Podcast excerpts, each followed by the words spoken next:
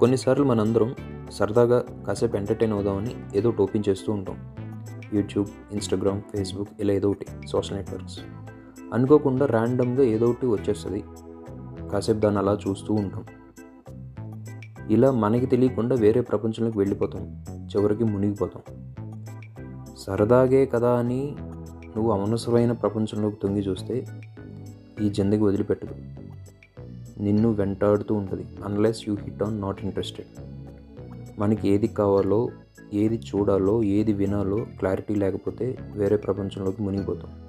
కోలుకోవడానికి చాలా టైం పడుతుంది. సో మనందరం ఏం చేద్దాం అంటే మనకి నచ్చిన మెచ్చిన ప్రపంచంలోకి వెళ్దాం. అక్కడ ఎంజాయ్ చేద్దాం.